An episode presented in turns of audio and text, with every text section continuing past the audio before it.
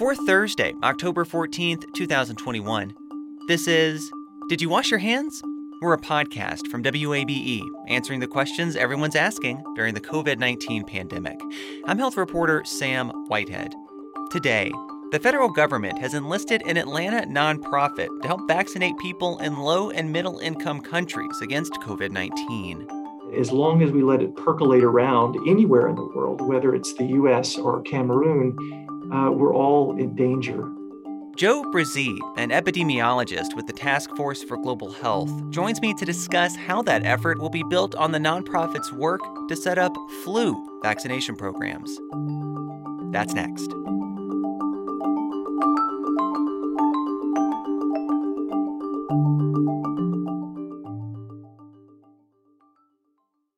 At a time when information continues to come at us faster and faster, sometimes you need to hit pause and rewind. NPR's Throughline takes you back in time to the source of the news stories filling your feed. Find NPR's Throughline wherever you get your podcasts.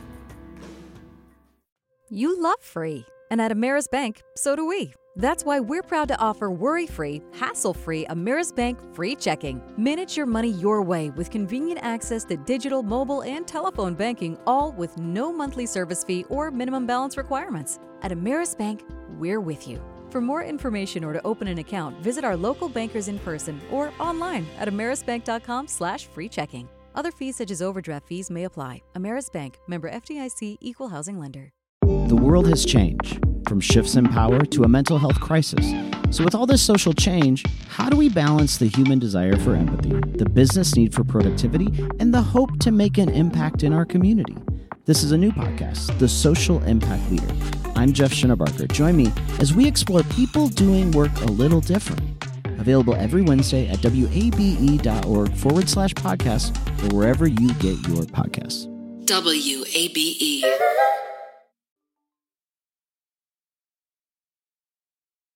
The Centers for Disease Control and Prevention has tapped the Atlanta based Task Force for Global Health to help set up COVID 19 vaccination programs in dozens of low and middle income countries. The nonprofit is set to get $100 million over a five year period for the effort. The task force has been working for years to stand up influenza vaccination programs in those countries, says Joe Bresee, an epidemiologist with the nonprofit. He's with me now for more. Joe, thanks for talking with me. Sure, my pleasure. So, we're talking today on the occasion of the Task Force for Global Health getting a considerable amount of money, um, $100 million over a five year period from CDC to help expand influenza and COVID 19 vaccine coverage in low and middle income countries. Talk with me a little bit about how this grant came about. How is it that the task force is on the CDC's radar to do this kind of work? Well, I think uh, one of the reasons I just joined the task force recently, uh, but have worked with them for many years, is the same reason that CDC works with the task force on vaccination issues. I think task force has worked with partners around the world on vaccines and immunization programs for many, many years, and, and recognized early on that vaccines are, are not only one of the most cost-effective health tools, but also a cost-effective development or economic development tool for low and middle-income countries. And so we feel very strongly about vaccines and vaccination programs. Task Force also has a bunch of other skills or program areas that also serve the COVID purposes as well. We have uh, groups that work in data systems. Uh, we work in groups training epidemiologists around the world. We have a lot of programs that carry out very large public health programs around the world. And all this come together in the fact that we got this nice grant from CDC and are working closely with them to carry it out we are able to build on all that experience and all that expertise in helping low and middle income countries deliver vaccines. Uh, we started a few years back with helping deliver influenza vaccines, and that's an important sort of building block towards COVID 19. Influenza vaccines are delivered to adults, they're delivered to health workers, the same populations that are meant to get COVID vaccines, and the same populations where many low and middle income countries don't have experience or don't have programs built already. So task force was able to enter this space with some experience in influenza vaccination, as well as all these other technical areas of expertise. uh, and use it for COVID in service of CDC's mission uh, for COVID vaccination. And with this kind of grant, is this something that the task force applies for? Is this a competitive process, or is this the CDC essentially just tapping the agency on the shoulder and saying, we need your help? A little of both. Uh, we applied for it, yeah, and we wrote a proposal uh, for the grant, and, and luckily we're awarded the grant as a result of the proposal. But we have worked with CDC closely on vaccine issues for many, many years, including really deeply for the past several years on these influenza projects and on other parts of the, of the vaccination enterprise, like public health worker training. And so we weren't unknown to CDC. And I think they and we have been good collaborators over many years on vaccine programs, which I think put us in good stead to get this grant. The relationship between the Task Force for Global Health and, and the CDC goes back to the organization's founding. I mean, this is a public entity, the CDC, and then a, a private nonprofit that have worked very closely together for many years. Yeah, in fact, the uh, the task force was established by former CDC directors uh, as a again as an engine to support the global public health mission around vaccinations initially and around other things uh, over time. So there's a rich history between uh, CDC and the task force and collaborating and doing complementary work to achieve public health goals. Lay out for me the work that the task force is doing around the world right now when it comes to vaccination. If we want to think about COVID 19 and influenza, either together, maybe those are separate efforts, because in this kind of announcement of this funding for the task force, the uh, CDC announcement essentially says, y'all are very well equipped to go ahead and get these programs stood up. So, lay out the landscape of kind of what y'all are currently doing around the world. Sure. And we'll start with influenza. Uh, we've been working with CDC on helping support low and middle income countries develop and mobilize influenza vaccination campaigns for the last five to seven years. And, and this was an important program because influenza is a huge uh, cause of disease around the world, especially in low and middle income countries where healthcare systems are less refined. And so the risk of death, the risk of hospitalization is highest in those countries. And those are the very countries that don't have vaccination programs for influenza historically. And so we developed a program with task force at CDC. And the we is when I was at CDC, we developed a, a program between CDC and the task force to support countries to introduce influenza vaccination programs to understand their value and to sustain them. Uh, we've worked with about 20 countries so far, and many of those countries will or have graduated, so to speak. We worked with them for several years to plan the programs, to provide some vaccine doses, to provide technical expertise. Uh, and over time, the countries have understood the value, realized the value of influenza vaccination, and have taken over those programs as a self funded enterprise, which is exactly what the goals of the program were. COVID follows much the same patterns where countries also don't have COVID vaccinations up until COVID emerged, obviously, but neither did they have systems to deliver vaccines to the very populations that COVID vaccines were meant for adults, health workers, diabetics, elderly persons, all the people that also get influenza vaccines. And so we were able to use the expertise we developed over the last several years working with countries and CDC on influenza vaccination and mobilize that in support of this global enterprise of COVID vaccination. So, right now, we work with 35 countries on COVID vaccination. We provide a variety of types of technical expertise and funding to those countries uh, based on a sort of a process that we go to understand what their needs are and what their priorities are. We hope uh, this year to expand that to additional countries, maybe up towards 50 countries, where we will work closely with those countries to provide the right technical assistance, hopefully, the right funding and the right on site assistance with our field staff to help them both deliver COVID vaccines efficiently and timely and help also grow expertise in adult vaccination that can be sustained, hopefully, forevermore. And I, am hoping you can give me kind of uh, some specific examples here of what this work on the ground actually looks like. I mean, maybe if you want to think about the work in one country just kind of lay out for me explicitly the work that's going on on the ground. Sure. And and so think about covid vaccination programs and and sort of developing delivering vaccines into three buckets of activities. Uh, one bucket is planning And planning can involve a variety of specific technical areas or programmatic areas that need to be done. You have to define who's going to get the vaccine, who, which are the priority groups. So you have to make a policy for giving the vaccine. We can help with that. You have to define where those people are. So if you say we want health workers to get the vaccine or diabetics, you have to know where those diabetics or health workers are in the country, which hospitals, how many they are, how old they are, um, how to reach them, how to access them. The other part of planning is in health worker training. Do you have the right public health force that are ready to understand where the vaccines are, how to send them, how to monitor uh, their use? Do you have the right health worker staff to give the vaccines? They know how to give the vaccines, they know how to get rid of the sharps. Uh, and the needles that are produced by the vaccination. So there's planning activities, and those are three examples. There's implementation activities, uh, and this is things like communication campaigns, social mobilization campaigns, where you roll out how do you reach people? How do you get them to be vaccinated? How do you how do they become advocates for vaccination willing vaccinees? This is a very tricky area. And so some of the things we support in some of our countries are communication campaigns or studies to understand how best to communicate those messages because the messages need to be tailored to the right population to the right area to the right age groups et cetera the third part is this evaluation part, which is critical now as we see the vaccination campaigns are now several months old and soon will be a year old and then two years old.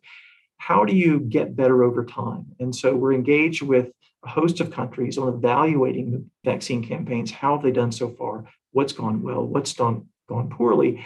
In the hopes that you then circle back and develop another plan to get the vaccines, another communication plan that's even more effective than it was in the first place. And so I, I, think of the 35 countries, we have activities both in the planning, in the giving, and in the evaluation phase. And every country doesn't do everything, uh, or we don't do everything with every country. Every country uh, applies for certain types of technical activity that may be one from each bucket or two from one bucket, none from the other. Uh, and we support whatever they need us to support in that space. This is Did You Wash Your Hands? I'm Sam Whitehead, talking today with Joe Bresee, an epidemiologist with the Task Force for Global Health. We're talking about the nonprofit's work to stand up COVID 19 vaccination programs in dozens of low and middle income countries. The task force is currently in 35 countries. You're hoping to expand to 50. I mean, what is the state of vaccination programs in those countries. My general sense is there are some parts of the world where very, very small percentages of, you know, say a country's total population has access to vaccines, has taken advantage of vaccination, um, and that there's some real disparities, um, you know, depending on what what part of the world that you're looking at. Um, so, kind of, what is the the state of play on the ground in the countries that y'all are working with? How much help do these countries really need? you've mentioned one of the really key features of COVID vaccination around the world, and that is the, the lack or the struggle to create equitable access to these vaccines, to create fair access to these vaccines. We've had a lot of vaccinations given, I think 4 point, uh, over 6 billion doses, sorry, of vaccines have been given, about 30 to 40 million per day are being given now all around the world.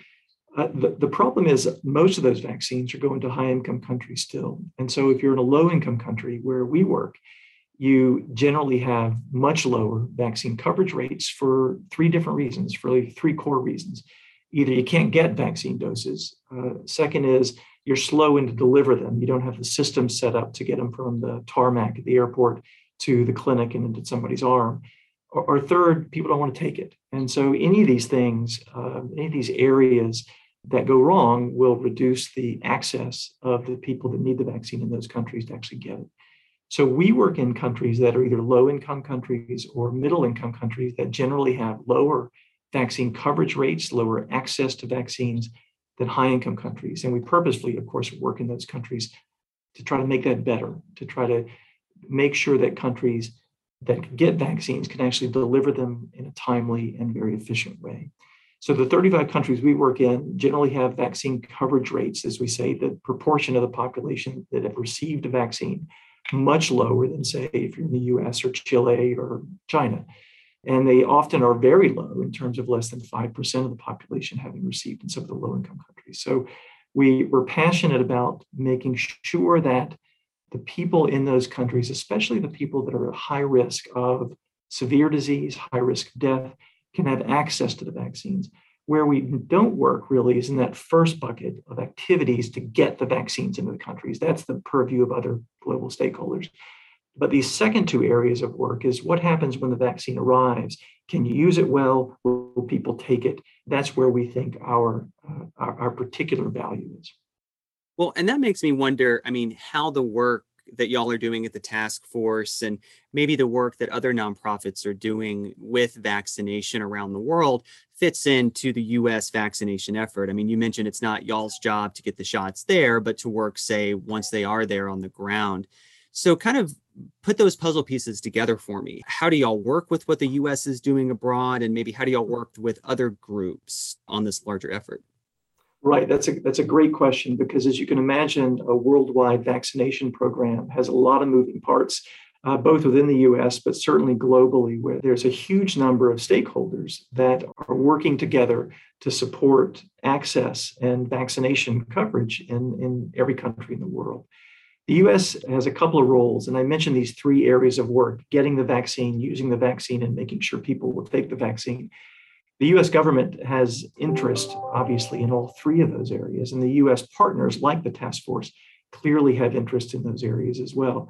Uh, one of the things that we think the task force program complements the US government's work is, is where the US government is, is very active in leaning forward to a great and very productive extent in, in getting vaccines into countries and donating vaccines or providing funds to, to purchase vaccines in countries the task force then, with our partners at CDC and to a large extent USAID and the US government, then work in these other two buckets. Can we make sure that when the vaccines get there, that the US government or other governments donate, are the countries ready to use them? Can they are they ready to have the trucks to, to take them to the uh, to the refrigerators? They have enough refrigerators in the all the provinces the countries to to to take care of these vaccines? Are the people ready and trained to move the vaccines and to give the vaccines? Uh, are the people willing to get the vaccines? Do they know enough? Have they been educated? Have we done a good enough job of making sure that they see a value to get the vaccine? All these things uh, are very complicated, but we think the complementarity that the task force and CDC play to the US government's vaccine donation is perfect. The US government donates vaccines, as do other governments, while the US uh, CDC, along with the task force, help the countries actually use the vaccine. So I just checked the latest figures uh, from the Kaiser Family Foundation this week. By their count, the U.S. has pledged to donate at least 1.1 billion doses of COVID 19 vaccine around the world. KFF says some 919 million have, have yet to be shipped out. Is that enough when it comes to the need uh, around the world for COVID 19 vaccination? The, the US offering up 1.1 billion doses it's a really important contribution, but no, it's not enough. I, I, think if we want to make sure that every person in the world has the opportunity to get a vaccine and protected by vaccination, we'll need many more billions of doses over time. It is enough to jumpstart, I'd say, uh, the, the access to vaccines in many low and middle income countries. And, and our donation in the US has been also, if not matched, added to by other countries around the world. And what you'll see over the next quarter and the next two quarters is where there's been a relatively relative, I say, trickle of vaccines into the lowest income countries. So far, there will be many, many more doses available to these countries in the coming three to six months. And so the vaccine access, the vaccine delivery to the country problem is is being worked on by a variety of governments and international stakeholders around the world to such extent that the countries will have more and more vaccine doses over the next several months. Now, the challenge is again, our job and others like us. Uh, job is to make sure the countries, once they get the vaccine, they can actually use it quickly. The last thing you want is vaccines to show up in a country and expire or be used poorly or be thrown away because there's no one willing to get it all these things will obviously reduce the long term goal of making sure that everybody's protected in the world and we can get back to normal. Well, and I think that leads very nicely, Joe, to wrap up um, to kind of the, the value of this work. I mean, I think we can look at the vaccination situation here in the US, and it's faced considerable challenges. There are still large portions of this country that have expressed little to no interest um, in opposition to vaccination. And I think that will lead a listener quite rationally to think, well, why are we working so much overseas when we still have these big challenges at home with you know some of the same stuff y'all are working on with with distribution with you know convincing people that this is the right thing to do? How would you respond to that? What is the value of doing all this work abroad for the us I would say it's it's not an either or thing. We can walk and chew gum at the same time, so to speak, in public health. I, I think there's a, rightly so a lot of attention and a lot of work going on domestically to make sure that as many people get vaccinated as quickly as they can. At the same time, we have not only an obligation as uh, U.S. citizens and the U.S. government to work on vaccine program development and disease prevention overseas, but it actually works in our favor. There's plenty of evidence that shows that the US can have the highest vaccine coverage in the world, but unless everybody in the world is protected against the disease, the disease will continue to spread and continue to create a threat to the United States. The, the other thing it will continue to do is allow the virus to circulate and to, to infect people and then to spread to other people. And every time that infection and spread happens, you get a chance of the virus getting better, mutating to create new variants that might not be protected by the vaccine or might uh, spread more quickly or cause more severe disease. And so, the sooner we can all get protected through vaccination, the sooner we can get this virus on the run. And as long as we let it percolate around anywhere in the world, whether it's the US or Cameroon, uh, we're all in danger of this thing both going on much longer, but also in danger of new viruses developing that will even be more serious.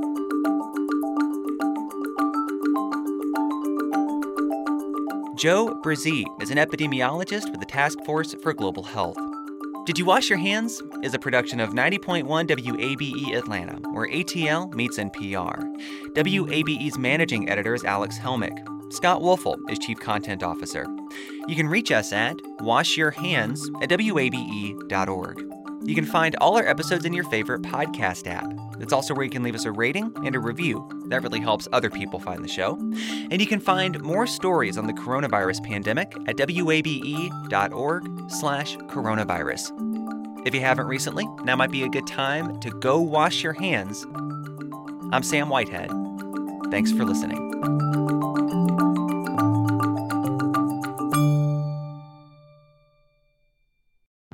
Wondered where to find the best dumplings in town? Curious about Atlanta's obsession with lemon pepper? Join us on Savory Stories, a new podcast as we uncover the untold tales behind Atlanta's culinary scene. From the roots of your favorite dishes to the creators that bring them to life, we're diving deep into the heart of the city's food culture. Listen to Savory Stories at wabe.org slash podcasts or wherever you listen to podcasts. WABE.